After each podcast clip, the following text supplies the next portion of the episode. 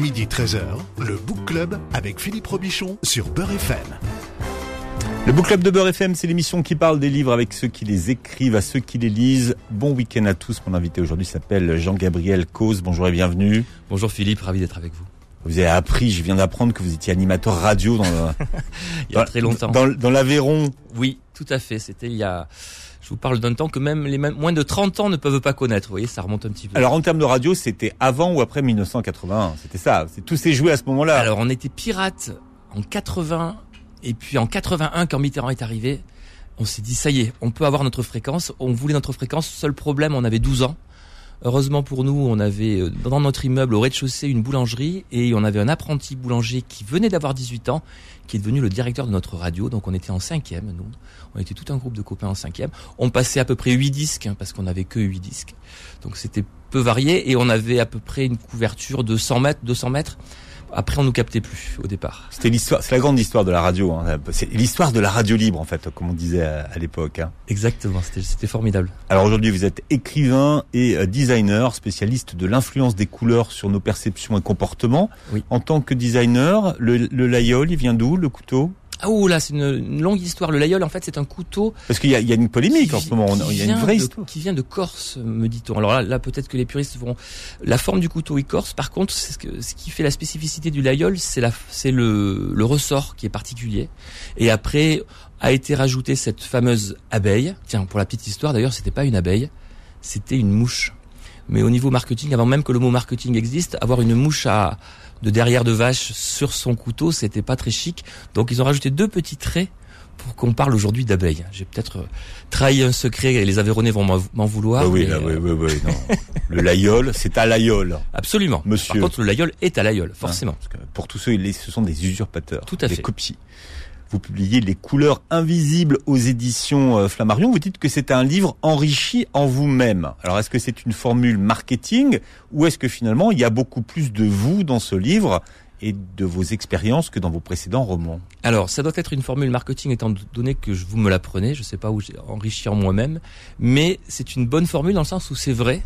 C'est-à-dire que pour mon troisième roman, je pense que c'est peut-être mon plus personnel. Je, je, parle à la première personne du singulier, et j'ai voulu en même temps mélanger ma passion qui est le bateau, je fais beaucoup de voiles, et euh, mes connaissances sur la couleur. Et j'ai écrit ce livre en partant du principe que je trouvais formidable, et je le sais depuis toujours, mais je ne savais pas comment le traduire, que la couleur n'est qu'une illusion. Les couleurs n'existent pas en fait. Fondamentalement, c'est notre cerveau qui crée ces couleurs, mais il n'y a pas deux personnes sur Terre qui voient exactement les mêmes couleurs. C'est-à-dire que si vous veniez dans mon cerveau, ce que moi je vois pour orange, peut-être que vous direz mais non, c'est pas tout à fait orange, c'est peut-être saumon. Mais comme vous avez le référent orange du fruit, pour vous, euh, la couleur que vous voyez, vous la voyez, mais c'est pas du pas forcément du tout la, mienne. Hmm. C'est peut-être aussi la, la, façon dont on nomme les choses qui change la perception. Alors, il y a ça aussi, mais il y a également le fait que les femmes, par exemple, voient les couleurs légèrement plus chaudes que les hommes. Et puis, si on va même plus loin, euh, on considère qu'à peu près aucune espèce animale n'a la même vision des couleurs que nous. Donc c'est bien la preuve que c'est une illusion. Un litre, c'est un litre, c'est mathématique. Une couleur bleue, ben pour certains, c'est peut-être un tout petit peu plus turquoise ou un tout petit peu plus violacé. D'accord. Donc votre ce livre n'est pas enrichi en vous-même. Si, absolument. Il, il est enrichi. il n'y a pas plus de vous-même. Il y a il y a euh, deux transats que j'ai eu la chance de faire. D'ailleurs, en me disant que j'allais écrire en bateau et j'ai pas écrit une seule ligne mais euh, j'ai voilà j'ai voulu essayer de raconter aussi euh, ces voyages en bateau qui sont extraordinaires et c'est difficile à décrire. Donc je me suis dit bah, je vais quand même je vais essayer. À bord du Lorima. À bord de l'Orima exactement qui était mon, mon voilier. Alors l'histoire est assez belle. En fait on avait acheté un bateau j'habite à Paris un bateau euh, à la Grande Motte ce qui fait qu'on en faisait à peu près trois fois par an. Quand on voit le prix d'un bateau c'est absolument euh, une hérésie d'avoir un, un, voilier euh, aussi loin. Et un jour, j'ai dit à ma femme, eh ben, écoute, on va aller naviguer aux Antilles. Il me dit, mais ça va pas, non? Déjà qu'on a un bateau à la Grande Motte et qu'on n'y va jamais. Et je lui dis, ben, écoute, euh, on va, je vais l'amener. Donc en famille, j'ai été jusqu'à Gibraltar, puis avec des copains aux Canaries, puis au Cap-Vert, puis aux Antilles, et puis là, et là donc j'ai fait ma croisière familiale avec euh, femme et enfants aux Antilles. Bon, là, là en tout cas dans votre livre, il s'appelle, il, il s'appelle pas Lorima, il s'appelle. Euh... il s'appelle 3 égale 1. Hmm parce que c'est un livre sur c'est un, un, livre qui aborde très très très légèrement, c'est un gros mot de le dire, mais ça fait peut faire peur à certaines personnes, mais c'est la physique quantique. Et moi, je trouve ça absolument formidable. c'est pas formidable. Enfin, je pense que j'y même pour avoir beaucoup travaillé le sujet, je pense que j'y comprends encore strictement rien en physique quantique. C'est très très compliqué. Euh, D'ailleurs, il y avait un prof euh, de physique quantique à Harvard en fin d'année. Il a dit à ses élèves si vous m'avez compris, c'est que je n'ai pas été clair. Parce que personne ne peut comprendre la physique quantique. C'est tellement, euh, c'est tellement éloigné de nos perceptions, c'est tellement différent de, de, de, de, nos intuitions que c'est quasiment impossible à comprendre. Mais ça m'intéressait. Voilà, les couleurs sont des illusions. Poussons encore plus loin les illusions et abordons la physique quantique. Alors aujourd'hui, la, physique quantique, on en met partout. Hein. Je suis désolé, je ne sais pas si tout le monde n'y comprend rien, mais dans toutes les sciences, notamment de développement personnel et autour de ces thématiques-là, il y a de la physique quantique partout et tout est devenu quantique. Il y a le mot quantique qui est, qui est effectivement très présent parce qu'il y a en particulier les ordinateurs quantiques, ça c'est une vérité qui est en train d'apparaître, mais en fait le quantique, ce qui est intéressant avec le quantique, c'est que c'est le monde de l'infiniment petit. Et les règles de l'infiniment petit ne sont pas du tout les mêmes que dans l'infiniment grand, donc là où nous sommes. Hmm. Et quand on est en bateau, au milieu de l'océan, sur un petit voilier de 11 mètres, eh bien on se sent infiniment petit dans cet océan. Et voilà. Et donc je me suis dit, mais peut-être que quand on traverse l'océan, on est dans l'infiniment petit et donc on va aller chercher les, les lois de l'infiniment petit. Hmm. Vous convoquez une expérience qui est monstrueuse, c'est ce qu'on appelle euh, l'expérience du chat de Schrödinger. Ah oui, formidable. Qu'il avait mis dans une boîte. Tout à fait. En, fait, en, quoi, en, quoi, Enfin, une boîte à outils. Oui. Euh, non, non, une boîte. En fait, une vraie boîte. Alors, en fait, il l'a jamais fait. Il a juste raconté cette histoire. C'est conceptualisé l'histoire du chat. C'est complètement conceptualisé pour qu'on comprenne. En fait, en gros, alors là, je vais parler de physique quantique. Je vais peut-être, j'espère ne pas dire trop de bêtises, mais le principe, c'est que euh, dans les dans l'infiniment petit, on peut être en, dans deux états en même temps. On peut être euh, donc pour un chat, on peut être vivant et mort.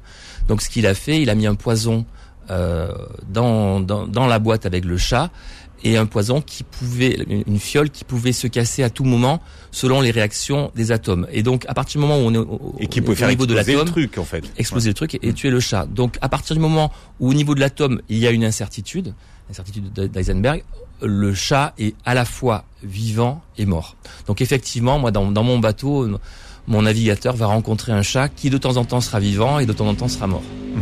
Qu'est-ce qui, qui, vous a donné envie de convoquer cette thématique de, euh, de la quantique, de la physique quantique finalement?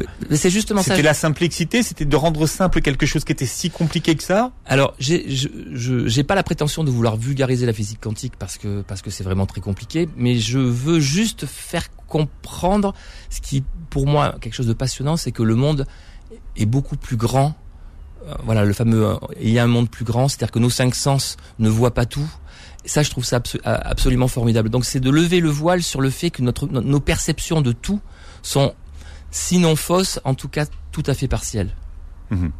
C'est une blessure narcissique, la physique quantique? Ah, c'est une blessure narcissique pour tous les physiciens. Parce que Kelvin, au 19e siècle, avait dit euh, on a à peu près tout découvert. Et puis, euh, quand sont arrivés les physiciens du début 20e, euh, ça a été une vraie blessure de se rendre compte que, que tout ce qu'ils avaient imaginé était faux. Et donc, en fait, ce que l'on sait de mieux, c'est que l'on ne sait rien. Et d'ailleurs, cette blessure narcissique, ce qui est le plus drôle, c'est que le premier qui était blessé, c'était Einstein, parce qu'Albert Einstein ne croyait pas à la physique quantique. Et il s'est dit, il a essayé de prouver que la physique quantique était fausse. Et en essayant de prouver que c'était faux, c'est lui, c'est un de ceux qui a le fait le plus avancer la physique quantique, parce que chaque fois qu'il a voulu prouver que c'était faux, il a, il a euh, conforté le fait que c'était vrai. Alors il y a trois sortes d'hommes, les vivants, les morts et ceux qui prennent la mer. C'est ce que décide de faire un jour votre héros. Il s'appelle Antoine. Il a une petite quarantaine, il est coloriste comme vous et il décide de faire l'autruche. Il décide de faire l'autruche parce que il a euh, un cancer, il fume un paquet par jour et c'est pas bien. Et donc il a un cancer euh, du poumon en phase terminale. Et là, comme euh, toute personne malade, il fait un peu le bilan de sa vie et il se rend compte que sa vie de coloriste, euh, bah, c'est pas terrible. Hein. Il fabrique. Il est freelance, ça lui, donc lui, il a pas. Il est freelance. Il n'est pas comme vous. Hein. Il n'a pas été convoqué par une grande marque de luxe pour refaire ses bureaux. Oui, oui, non, j'ai la chance de faire pas mal de, de, effectivement, de couleurs. Lui, il fait, mais c'est un truc que je, que, que j'ai failli faire. C'est pour ça que j'aurais aimé le faire. Il fait des couleurs de lunettes de toilette pour la grande distribution. Voilà. Parce qu'il faut que vous sachiez. Mais, ce sont des couleurs improbables en plus qu'il propose lui. Donc je ne sais pas qui a des toilettes avec des avec des couleurs comme ça. Ouais, c'est vrai. Parce qu'il faut que vous sachiez que n'importe quel produit, dans n'importe quel domaine, il y, a, il y, a, des coloristes euh, comme moi qui se posent la question de quelles couleurs vont être tel ou tel produit. Donc effectivement, même le, le saumon euh, de, des lunettes de toilette qui se vend très bien actuellement, eh ben, quelqu'un l'a choisi. Alors oui, moi, mon, mon, mon coloriste, enfin, mon, mon personnage, il a une qualité que je n'ai pas c'est qu'il est synesthète. Et ça, c'est. Alors, faut expliquer ce que c'est, parce que on, on l'apprend après. Oui, est synesthète. C'est quoi un, La synesthésie, c'est la capacité à associer deux sens différents. Et en l'occurrence, c'est la plus fréquente des synesthésies, c'est-à-dire que certaines personnes, quand elles entendent un son dans leurs yeux, elles voient des couleurs. Et il y a énormément de gens célèbres dont c'est le cas. On a, dans la musique, il y a Petrucciani, le, le, le, le pianiste, Scriabine, le, le compositeur. Plus près de nous, il y a Van Allen, Robbie Williams. Dans, dans, le, dans la littérature, bien sûr, il y a, il y a, il y a Baudelaire. Euh, il y a euh, qui d'autre j'en oublie euh, Kandinsky dans, dans, le dans la peinture enfin, d'ailleurs lui il pense qu'un jour il sera Kandinsky justement justement il se voilà. dit voilà il se le dit peintre, ouais. moi je suis voilà j'ai la chance d'être synesthète je m'en rends compte d'ailleurs très tard parce que je crois que c'est vers 10-12 ans parce qu'en fait tout, toutes ces qualités il a l'impression que tout le monde a, a ce même don et en fait, il se rend compte que quand il voit son prof de piano, il lui dit Est-ce que tu pourrais jouer un peu plus bleu? Le prof de piano il dit tiens il y a quelque chose de bizarre. Et c'est comme ça qu'il découvre qu'il est mm. qu'il est synesthète. Et donc il Parce qu'il se rend compte que, que, que ce jour-là il joue pas la même la, la musique voilà. de la même couleur que d'habitude. Exactement. Et la couleur musicale pour pour nous ça veut pas forcément dire grand chose mais pour certaines personnes c'est une véritable réalité. Mais c'est que dans, dans le enfin vous savez bien dans le milieu de la radio on parle de, de couleur musicale oui, en mais fait. on, on, parle de couleur mais on n'a pas le, mais on n'associe pas forcément une couleur on va dire c'est un peu sombre, etc. Mais pour certaines personnes, la couleur de tel morceau c'est violet, pour notre morceau c'est bleu, et il y en a même qui vont euh, Petrucciani, vous voyez, pour chaque note de musique une couleur différente. Donc c'est c'est vraiment littéralement de la couleur musicale. Et vous? Donc ils vont plus. Non, j'ai pas cette chance. Mais par, vous par contre, pas? non, c'est quelqu'un qui l'est? Oui, alors j'ai interrogé plein de gens, plein de synesthètes, notamment euh, des, des, des, enfants, parce que les enfants ils trichent vraiment pas. Et quel bonheur, des enfants avec un piano, on leur jouait un, un, un sol par exemple, ils me disaient marron, on changeait d'octave, on jouait un autre sol, il me disait à nouveau marron, donc il trichait pas. Après, on, jouait plusieurs euh, plusieurs morceaux, il disait bleu, vert, jaune, rouge. Et donc c'est quelque chose d'absolument extraordinaire. Il y a une autre forme de synesthésie d'ailleurs qui, est très intéressante, c'est ceux qui associent euh, des couleurs aux chiffres. Et ce sont les plus grands mathématiciens. C'est-à-dire que nous, on fait 3 x 4 égale 12, et certaines personnes, elles font bleu fois vert égale rouge. Donc c'est voilà, c'est extraordinaire. Et moi, ça m'a permis en tant qu'écrivain, et je me suis régalé, de parler des sons en couleur. C'est-à-dire que mon héros tombe amoureux de sa femme parce que elle a une voix orangée, euh, etc., etc. Mmh. C'est intéressant au quotidien de voir de voir comment le voilà comment ça peut euh, ça peut arriver euh, comme ça c'est et c'est et c'est pas rare hein, parce que je regardais je crois qu'il y a 2% de personnes qui le sont donc on n'est pas du tout face à un trouble très rare. Tout à fait 2% mais je pense que même dans ces 2% certaines ne s'en rendent pas vraiment compte et peut-être que parmi vos auditeurs certains vont se dire bah oui c'est normal qu'on voit les couleurs musicales bien sûr moi je vois du bleu du vert du jaune sachez que 98% ne voient pas ni de bleu, ni de vert, ni de jaune quand on entend des, mmh. des musiques. Bon, c'est Jean-Paul Gaultier qui a fait la couverture de votre livre, c'est ça? Oui, non, j'ai mis une marinière parce que vous verrez, euh, enfin, ceux qui le liront jusqu'à la, vers la fin, la marinière a son importance. Donc effectivement, j'ai une marinière euh, avec un ciel qui est jaune. Les couleurs invisibles, c'est le titre de votre nouveau roman, Jean-Gabriel Jean Cos, et vous êtes notre invité jusqu'à 13h. Le Book Club revient dans un instant. Midi 13h, le Book Club avec Philippe Robichon sur Beurre FM. Voilà, j'ai invité Jean-Gabriel Cause qui vient de nous parler de son nouveau roman, s'appelle Les couleurs invisibles chez Flammarion. Les couleurs, c'est votre quotidien. Oui. Hein, puisque vous êtes, euh, on, va, on peut dire coloriste. Alors oui, moi, alors, influenceur. Euh, alors moi je dis, moi je dis souvent coloriste, mais quand on, je dis coloriste, on pense que je suis coiffeur. Je n'ai rien contre les coiffeurs, mais je ne connais absolument rien mmh. en coiffure. Donc quand des femmes me disent ah bon qu'est-ce que tu penses de ma couleur? Là j'ai un peu de mal. Donc euh, il y a un terme un peu prétentieux qui est designer color, colors designer c'est même encore plus prétentieux. Mmh. Et donc moi j'ai cette chance effectivement de conseiller euh, des marques dans le choix de leurs couleurs. Ça va des couleurs de logo, couleurs de beaucoup de produits. On est sur les tendances couleurs dans le textile, dans la, et moi beaucoup dans la décoration mmh. parce que je travaille beaucoup sur les influences des couleurs sur nos perceptions et nos comportements. Donc si vous, vous croyez que finalement vous mettez euh, telle ou telle couleur par hasard, pas du tout. Il y a des gens des années en avant qui réfléchissent aux couleurs qu'on va porter. Oui, on essaye, on, on essaye. Alors c'est le fameux proverbe, c'est Einstein, je crois, qui avait dit, n'est nouveau que ce qui a été oublié. Hmm. Donc dans la mode, on a plutôt tendance à essayer de lancer ce qui n'est plus dans votre garde-robe. Donc euh, quand il y a eu les, les... Ouais, c'est pour ça qu'on a du mauve là qui ressort cet oui, été. il y a pas, oui, oui, oui, effectivement, avec euh, il y a Pantone qui a, qui a, qui a sa fameuse couleur euh, autour du mauve, mais euh, je crois par contre très très sérieusement que il n'y a jamais eu aussi peu de, de, de, de tendances suivies. C'est-à-dire que avant, il y avait quelques grands leaders d'opinion qui arrivaient à imposer une couleur. Aujourd'hui, il y a tellement, tellement de, réseaux, de, de, de, de médias, tellement d'influenceurs qui ont des goûts différents et qui vont en changer régulièrement, qu'on trouve à peu près tout. Donc il n'y a plus vraiment de, de tendance. La seule tendance de fond et qui est intéressante, là on parle de textile, c'est qu'on va progressivement sortir du noir et blanc et on va remettre de la couleur. Ouais. Le noir est de moins en moins présent. Euh, les noirs maintenant sont plutôt des, des, des bruns très foncés ou des bleus très foncés, donc des bleus marines quasiment noirs.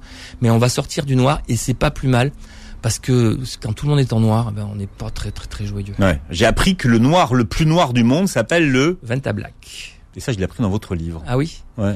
Oui oui. Le Vanta Black. Absolument. Il n'y a pas plus noir que ça. Non, c'est tellement noir que on en a posé. Imaginez une, une feuille de papier d'aluminium.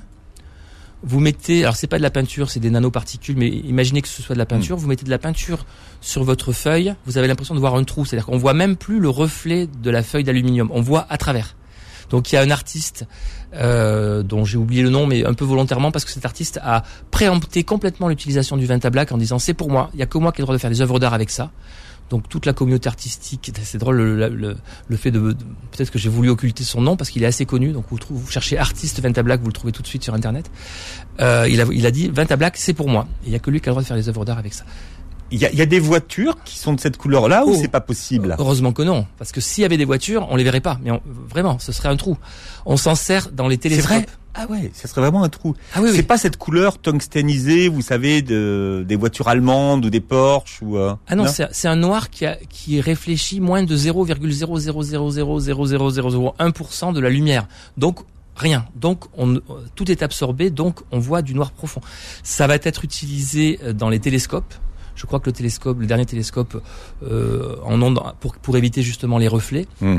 Et puis ce serait un produit qui est, qui paraît-il, très euh, très cancérigène parce que c'est des nanoparticules et si on les respire, ça reste euh, très longtemps dans nos poumons. Donc Mm. c'est vraiment un produit qui, qui, qui n'existera pas pour le grand public. Mais par contre, on est tous à travailler. Moi, je travaille pour des groupes euh, industriels de couleurs. Chacun cherche sa petite formule qui serait exploitable de, du noir le plus profond qui soit. Hmm.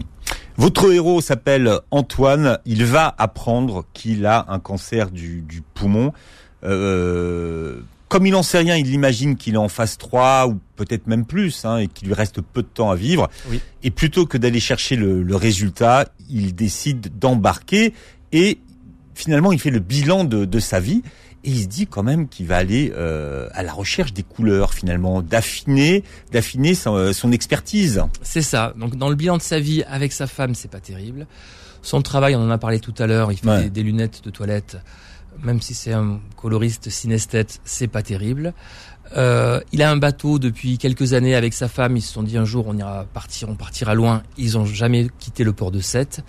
Donc voilà, il fait le bilan de sa vie qui est vraiment en demi-teinte et il se dit ben là je ben j'ai un peu raté ma vie, je voudrais réussir ma mort. Et quand on est coloriste, avant de mourir, on veut absolument aller voir les couleurs de l'atoll de Bora Bora. Donc un coloriste se doit d'avoir vu Bora Mm. Bora, paraît-il, une fois dans Enfin, sa vie. depuis 7, c'est euh, Ça fait loin. Ça fait loin. enfin, Depuis ouais. 7, ça fait loin. Donc Ouais, ouais. voilà, il part en bateau en se disant je vais je vais jusqu'à Bora Bora et je vais essayer de comprendre les harmonies chromatiques de la Mm. nature parce que le meilleur coloriste de tous les temps c'est la nature. Dire que quand Mm. vous regardez un paysage, vous voyez de- de- des couleurs qui sont tellement extraordinaires. Je sais pas s'il y a un seul coloriste au monde, à part peut-être les, im- les impressionnistes qui euh, Mm. qui sont qui étaient des, des- des- des génies absolus.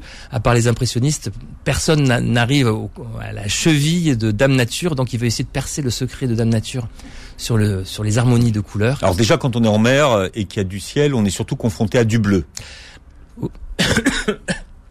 À, Pardon. à toute, à toute, euh, à toute la palette des bleus. hein. Oui, c'est ça. Déjà, il y a énormément de bleu. Et puis, c'est quelque chose d'important, c'est que quand on commence à vraiment regarder quelque chose de façon attentive, on découvre des nouvelles nuances. On va découvrir des reflets qu'on n'avait pas forcément vus.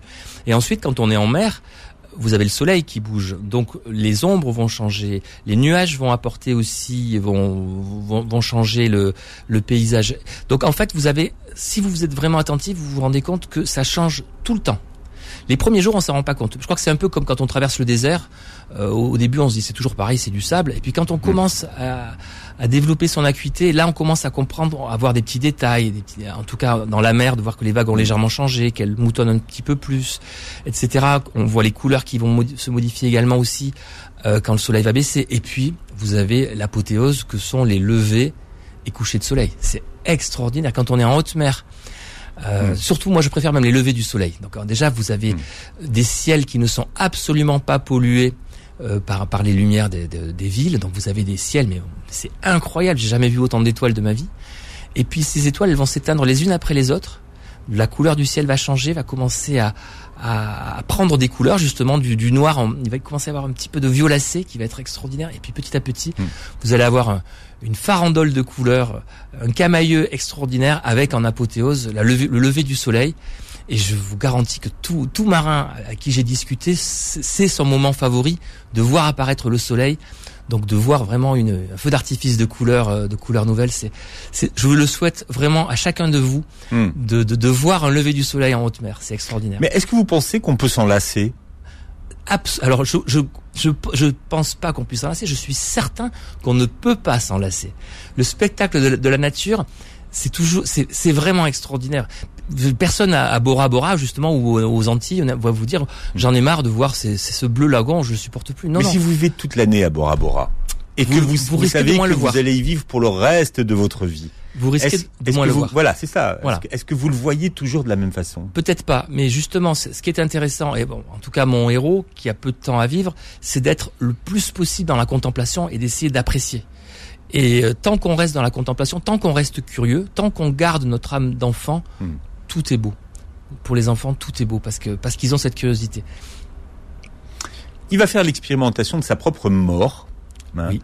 et de voir finalement la valeur des choses. Hein, euh, Vous m'avez dit j'ai pris aucune drogue pour écrire ce livre, mais lui qu'est-ce qu'il prend comme drogue pour justement faire cette expérience de mort euh, Alors, ce dissociée ce qui est intéressant, c'est que c'est quelque chose qui arrive à peu près à tous les marins, c'est-à-dire que comme on est obligé de rester longtemps à la barre, euh, souvent on fait des rêves éveillés, on commence à halluciner un tout petit peu, et donc j'ai poussé le truc plus loin, c'est-à-dire qu'au début il pense qu'il rêve, puis il se dit mais c'est pas possible, je dois halluciner, et puis il y a des histoires de, de, de marins qui hallucinent, il y a des marins, des grands marins qui ont été persuadés d'avoir eu leur femme à bord avec qui ils auraient discuté. Il y a un autre marin qui a vu la tête de son le compas, c'est-à-dire que c'est- une boule rouge, euh, une boussole, il avait l'impression de voir une tête de mort, une tête de singe ensanglantée. Donc vraiment, les hallucinations sont très fréquentes en mer, C'est le manque de sommeil. peut-être. Et, et c'est la fameuse phrase que vous avez citée au début de Platon. Il y a trois sortes d'hommes les vivants, les morts et ceux qui prennent la mer. Platon ou Socrate, on sait pas trop, mais On tout sait pas. Voilà. euh, donc euh, mon mon le lecteur verra qu'assez vite il se passe des trucs Mhm. tellement bizarres qu'il là là il peut même plus les inventer. Notamment il va prendre des petits cours de, de physique quantique parce que tout ça tout ça va lui servir. On va lui on va lui apprendre des petites choses. Et donc effectivement il y a de bonnes chances qu'il soit mort. Mhm.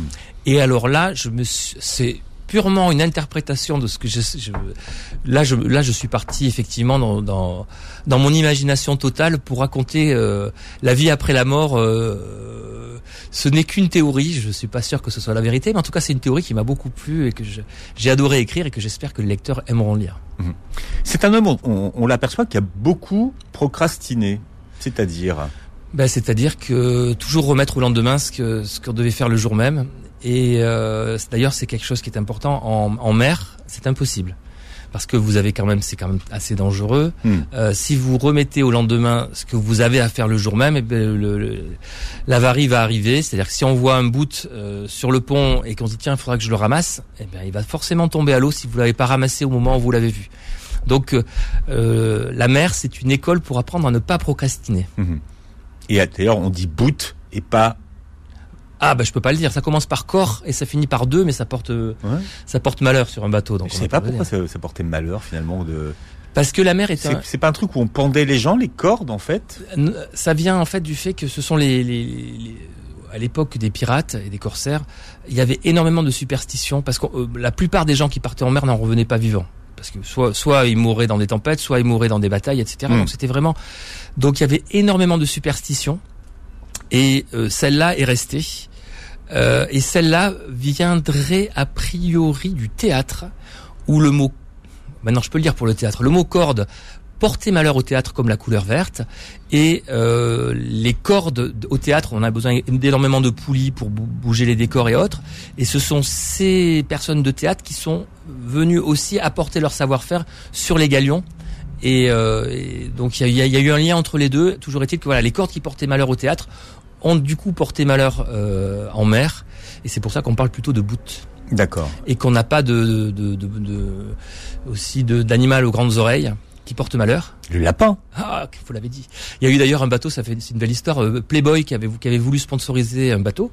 Donc il y avait le logo Playboy sur euh, sur sur un bateau et beaucoup de concurrents ne voulaient pas faire la course parce que parce que dans leur champ visuel au départ ils auraient vu cette, cet animal aux grandes oreilles. Ouais. Un, un milieu de superstitieux. Voilà. Et à la télévision, on ne porte pas de verre, mais ça n'a rien à voir avec ça. Ça n'a rien à voir avec la superstition du théâtre. Ça cause des fonds. Voilà. Des fonds bleus ou des fonds verts, en fait. Donc on évite de porter du verre à, la télévision. Et Jean-Gabriel Cos qui a mis son éternel euh, truc rose. Vous pourrez vérifier tout à l'heure ce qu'il a mis en rose. Tout à l'heure est notre invité aujourd'hui pour parler de les couleurs invisibles. Pardon, votre éditeur c'est Flammarion. Le Book Club revient dans un instant. Midi 13h, le Book Club avec Philippe Robichon sur Beurre FM. Et on se promène dans le monde en couleurs de Jean-Gabriel Cos aujourd'hui à l'occasion de la sortie de son nouveau roman s'appelle Les couleurs invisibles chez Flammarion. Est-ce que vous trouvez que vous avez un prénom qui vous ressemble? Écoute, je m'y Ou suis est-ce habitué. que vous ressemblez à votre prénom, Jean-Gabriel? Ouais, je, je, je m'y suis habitué. C'est le prénom de mes, de mes deux grands-pères, Jean et Gabriel. Mes parents s'entendaient pas sur, sur mon prénom, donc ils ont pris les deux, ils les ont mélangés. Et voilà, non, non, je, je, je m'y suis fait. On reçoit aujourd'hui l'ancien animateur euh, radio qui a sévi donc en Aveyron il y a quelques années. Sur FM Tonique. Voilà, pour les, sur les années 80. Mais on a beaucoup d'auditeurs à Rodez et dans toute cette vallée-là, hein, parce qu'on a un on a un émetteur assez, assez lourd à, à Toulouse. Donc on est bien écouté dans le dans le coin. Euh, vous êtes également designer, écrivain et spécialiste de l'influence des couleurs. Donc vous voyez, ça fait ça fait beaucoup de choses. Et c'est un roman en couleurs que que vous donnez, même si sur la fin ça peut être un peu dark d'ailleurs. Hein. Ça dépend. Ah, je, on va pas, on va pas spoiler la fin, mais moi, je, moi, j'y vois beaucoup de, j'y vois de, j'y vois de la lumière au contraire.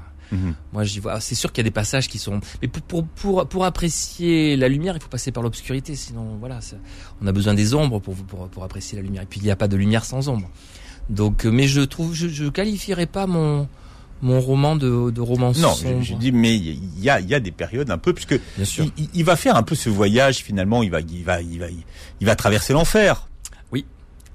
Il va traverser l'enfer. Avec- Quand on dit qu'on se re- euh, quand on est seul, finalement, on va au plus profond de soi-même et on. on- Et Voilà. là, il va aller vraiment au plus profond de lui-même. euh, effectivement, j'ai, j'ai essayé- enfin, et- la façon, c'est, pour moi, c'est une odyssée. C'est une odyssée de, de, de, de- de- au plus profond de soi-même. C'est exactement ce que vous dites. C'est-à-dire, c'est essayer de, de, de qu'est-ce qu'il y a après? Et c'est pour ça que je, me, je suis parti de la physique quantique. En fait, vous voyez, en physique quantique, ce que je trouve extraordinaire, c'est que euh, le sol peut être mouillé parce que le verre va tomber. C'est-à-dire que dans notre monde, le verre tombe, le sol se mouille. Dans la physique quantique, euh, le temps n'est pas forcément le même. Le temps peut être circulaire, il peut être en, sous forme, en forme de spirale, il peut être à l'envers. Enfin, la notion de temps est complètement différente en quantique. Donc, comme mon héros, infiniment petit sur cet océan, euh, va va va se rendre, va se être un peu confronté à cette au à ces lois de la physique quantique, il va être euh, confronté à des notions de temps qui sont très différentes et donc il va être complètement désorienté. Et je pense Mm. que le, le lecteur le saura un petit peu, mais mais en- je l'espère en appréciant. Oui, le temps s'étire de toute façon quand on est en, en mer. Hein.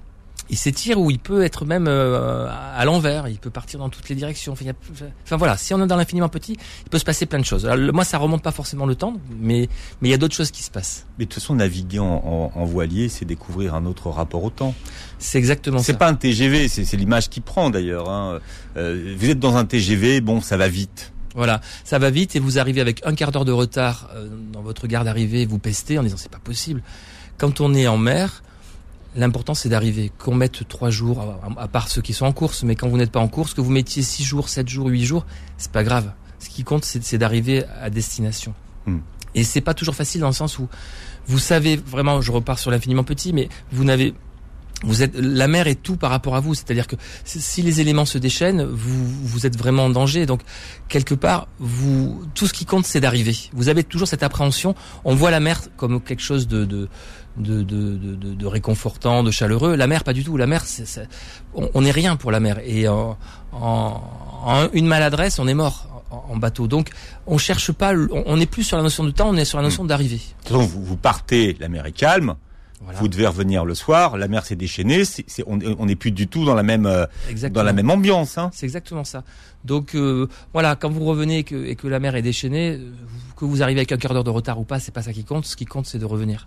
Donc effectivement, la notion de temps est complètement différente. Euh, et d'ailleurs, on dort plus du tout de la même façon aussi quand on est en mer. C'est-à-dire qu'on dort de façon fractionnée. Un peu comme beaucoup d'animaux d'ailleurs. On dort 10 minutes par-ci, 10 minutes par-là. Mais une nuit de 9 heures, c'est plus possible. C'est des micro-siestes de toute façon. C'est des micro-siestes. Mais des micro-siestes qu'on fait naturellement. On n'a pas à se forcer. Alors mm. des fois, quand on est très très très fatigué, on peut se laisser s'abandonner 5-6 heures, mais jamais plus d'ailleurs. Mais ce qui est trop, ce qui est trop. Mais quand on est en mer, on est, euh, on dort très peu souvent mais très peu. C'est peut-être aussi pour ça qu'on a des hallucinations, comme on parlait tout à l'heure. Mais c'est euh, voilà, c'est quelque chose de, de, de, vraiment extraordinaire et que je, que je suis heureux de partager euh, avec mes lecteurs et avec vous aujourd'hui. Avec avec les lecteurs. Quelle est sa notion de la vie réussie à lui?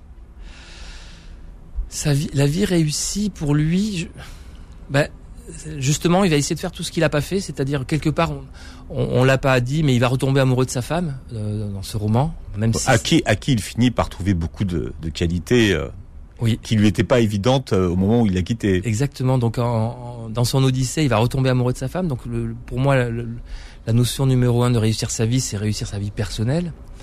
Euh, il va trouver des choses qui vont l'intéresser dans les couleurs, parce que bien sûr, ça parle beaucoup de couleurs. Donc professionnellement, il va être euh, certainement enrichi. Euh, voilà, donc euh, réussir sa vie, je, je pense, je veux pas spoiler la fin, mais que hmm. euh, cette croisière en bateau va lui permettre de réussir plein de choses. Hmm. Et à un moment donné, il dit le bonheur n'est pas une fin en soi. C'est quoi la fin alors? Question de philosophie. Non, mais c'est finalement on, on, tend pas vers le bonheur. C'est pas le bonheur qu'on doit rechercher. Et, et, ce qu'on doit rechercher, c'est pas le bonheur permanent. C'est-à-dire qu'il existe. Heureusement que le bonheur permanent n'existe pas. C'est-à-dire que le bonheur est une quête. On doit toujours veiller à chercher à être heureux. Mais si on a trouvé le bonheur et, que et qu'on s'en qu'on s'en satisfait entre guillemets entre guillemets ben, on va tomber dans dans, dans, dans l'habitude et on ne sera plus heureux donc je pense que le, le vrai bonheur n'existe pas le bonheur est une quête on cherche le bonheur. La joie existe. On peut être très heureux sur un moment, mais le, vrai bonheur avec avec une majuscule, c'est quelque chose vers, lequel on tend. Mais euh, c'est bien que ce soit quelque chose vers lequel on tend, parce que mon héros, sans, trop en parler justement, lui, il va connaître le bonheur figé. Et au bout d'un moment, ben, ça va être quelque chose même presque d'horrible d'être heureux. Oui, ça, c'est assez paradoxal, mais je pense que, en fait, aucun humain normal n'a jamais connu le bonheur suffisamment longtemps pour le trouver, pour, euh, pour pour, s'enlacer. Mais si c'était le cas, je pense qu'on pourrait s'enlacer. Mhm. Jean-Gabriel Cos, qu'est-ce qu'il y avait dans la tête de Beethoven, dans le cerveau de Beethoven? Bon, vous regarderez dans le, vous regarderez dans le, dans le, dans le, dans le livre. Euh, vous êtes venu avec votre pantalon rose. Euh, et le rose, c'est la couleur qui vous accompagne euh, sur toutes vos promotions. Oui, qu'est-ce que ça a de particulier le, rose? Quelle est la symbolique? Parce qu'en fait, euh, toutes les couleurs ont une influence. Tout à fait. Alors déjà, moi, c'était un peu par hasard. Ma première télévision, je l'ai fait effectivement avec un t-shirt rose. Et comme ça s'est très bien passé, c'est devenu un peu ma, couleur fétiche. Donc personnellement, dans, dans mon acquis rose égale média égale média qui passe qui se passera bien. Donc euh, voilà, maintenant je mets du rose, c'est tout à fait naturel. Mais d'un point de vue beaucoup plus général pour l'ensemble des gens, il faut savoir que le rose c'est la couleur du bonheur. Quand on dit voir la vie en rose, c'est scientifiquement prouvé depuis mmh. euh, une dizaine d'années. Il y a plein d'études qui montrent que le rose égale bonheur. Donc ça, c'est les neurosciences qu'ils disent. Il y a les neurosciences. Quand vous regardez un aplat de couleur rose, vous activez les mêmes zones dans votre cerveau. Mmh que quand vous regardez des images d'enfants qui sourient, c'est une étude euh, qui est basée sur des photos, on se rend compte que c'est à peu près les mêmes zones du cerveau qui sont activées. Ouais. Donc voir la vie en rose, ça existe. Dans des écoles aussi, on a repeint des salles de classe qui étaient beiges en rose et on a comparé les, les, les dessins des enfants avant et depuis que ces salles de classe sont roses. Et on se rend compte que les thèmes abordés depuis que les, les salles de classe sont roses sont beaucoup Mm. plus positifs, des sourires plus marqués, des Bon. soleils plus gros, etc. Donc, Alors avant, c'est vrai que les existe. hommes, les hommes portaient euh, moins de rose. Hein. Je me rappelle quand on a vu arriver les premiers polos Lacoste de cette couleur-là, il y avait ceux qui les portaient et ceux qui les portaient pas. C'est vrai, mais ça c'est très culturel et c'est très occidental. Aujourd'hui, enfin le, le rose a toujours n'a jamais été une couleur masculine enfin, ni féminine, pardon, euh, féminine en, en- que ce soit en Asie, en Afrique, etc. C'était vraiment en Occident où on considérait que le rose était la couleur féminine, Hmm. ce qui n'a pas toujours été le cas. Sachez que la couleur féminine depuis pendant pendant au moins une dizaine de siècles, c'était le bleu. La Vierge Marie, elle a euh, un manteau bleu. Donc le ro- rose égale couleur féminine, c'est- assez récent en fait. Et d'ailleurs, il y a une très belle théorie euh, qui ça daterait de, Marie-Antoinette en fait. Rose égale couleur féminine. Euh, L'histoire, c'est que Marie-Antoinette adorait les couleurs, en particulier le rose. Le petit Trianon à Versailles était tout rose. Elle avait, elle avait des tentures roses partout. Ses, ses dames de compagnie étaient, étaient habillées en rose. Les moutons étaient teints en rose. Donc c'était vraiment la couleur de la reine. Mais les hommes... Les la- moutons étaient teints en rose à l'époque. Quand elle jouait à la bergère. Ouais. Et euh, les hommes de la cour de Louis XVI, de Louis, oui, Louis XVI portaient du rose euh, sans, sans se poser de questions. Et puis comme la reine était vraiment très attirée par cette couleur et que la reine était connue pour être assez volage, les hommes de la cour de Louis XVI se sont dit si je porte du rose, on va croire qu'il se passe quelque chose avec la reine et que je risque de finir euh, décapité quelques années avant eux. Sous-entendu. Donc les hommes ont, ref- ont- à la cour de Louis XVI se sont dit le rose, c'est pour les filles. Et les femmes de Paris ont suivi cette mode de Marie-Antoinette qui s'habillait en rose et le rose est devenu une couleur très féminine. Donc c'est daté Hmm. 1781, 7, 8, euh, 9. Voilà, où le rose était la couleur Voilà féminine. pourquoi vous portez du rose. Et euh, avec Giovanni, nous, nous portons du rouge. Alors le rouge, euh, est-ce qu'on peut porter du rouge déjà en entretien d'embauche? Alors, ça dépend quel style de job que vous cherchez. C'est-à-dire que le rouge, c'est la couleur du leader. Quand vous portez du rouge, vous, vous affirmez votre autorité. Regardez euh, tous les hommes politiques, euh, de Trump à Mélenchon, etc. passer vu que Mélenchon a opté pour la cravate Rouge. Trump. Ah Ouais. oui, mais c'est ça. Ouais. C'est de dire je suis un chef, j'ai ce charisme-là. Tous tous les toutes ces, enfin vraiment, quand vous portez, même même Obama le jour de son investiture avait mis une cravate une cravate rouge. C'est pour dire voilà, je suis un chef prêt à gouverner l'Amérique. Donc rouge égale, c'est vraiment la couleur de la domination. C'est pas, pas euh, nos loin, nos cousins euh, gorilles, etc. Le mâle dominant, c'est celui qui a les fesses rouges, les yeux rouges. Donc c'est la couleur du chef. Donc c'est très bien quand vous êtes un entretien d'embauche pour devenir patron. Un DRH qui vous voit arriver en rouge te dit voilà un leader pour ma société, il va être formidable. Par contre, si c'est votre supérieur direct qui vous voit arriver et que vous arrivez en rouge, il va se dire il veut, il veut mon poste ou quoi celui-là? Donc c'est une couleur à éviter, sauf pour un poste de direction. Vraiment, c'est la seule couleur à éviter. Giovanni, hein? Non mais, non mais c'est vrai, il faut, faut éviter de porter du rouge. Non, je, je, disais pas ça. plus Non, en je rouge. Voilà, je disais pas ça pour euh, pour envoyer le, le générique, mais c'est vrai que le rouge, voilà, c'est une couleur à, ne pas porter. Mais est-ce que ça peut être une couleur de séduction? Ah oui, par contre pour la femme, le rouge, c'est la couleur de séduction par excellence. Et euh, d'ailleurs, euh, alors c'est plus la couleur de la sexualité du sexe que la couleur de l'amour et du romantisme. On a comparé des, les, photos de, femmes, de profils de femmes sur des sites de rencontres où elles cherchaient le grand amour et, et sur d'autres sites où elles cherchaient plutôt le, le grand frisson. Et les femmes sont surreprésentées habillées en rouge quand elles cherchent à passer une bonne nuit que quand elles cherchent euh, leur prince charmant où là elles sont beaucoup plus en pastel dans des couleurs euh, roses, vert, jaune, des couleurs beaucoup plus douces. Qu'est-ce qu'on met comme couleur sur un site de rencontre pour justement avoir euh, le plus de retours possible Alors- sur investissement Ça dépend ce que vous, ça dépend de votre objectif. Pour un homme, ça marche pas. hein. C'est-à-dire que les couleurs, N'ont aucun impact. Bah, Non. si rouge peut, peut- peut- vous pouvez passer pour un chef, voilà. Ouais. Donc si vous avez votre cravate rouge, on va que les, que les, les femmes qui sont attirées par par des, des, des- patrons peuvent être intéressées, mais c'est à peu près la seule couleur qui peut avoir une influence. Après, pour nous, ce sera, va falloir qu'on trouve autre chose les hommes. Et pour les femmes, mon conseil numéro un, c'est ne suivez pas les modes, mais écoutez-vous. Quelles sont les couleurs vous vous dites je me sens bien dans cette couleur. Si vous vous sentez bien dans une couleur, c'est que c'est votre couleur.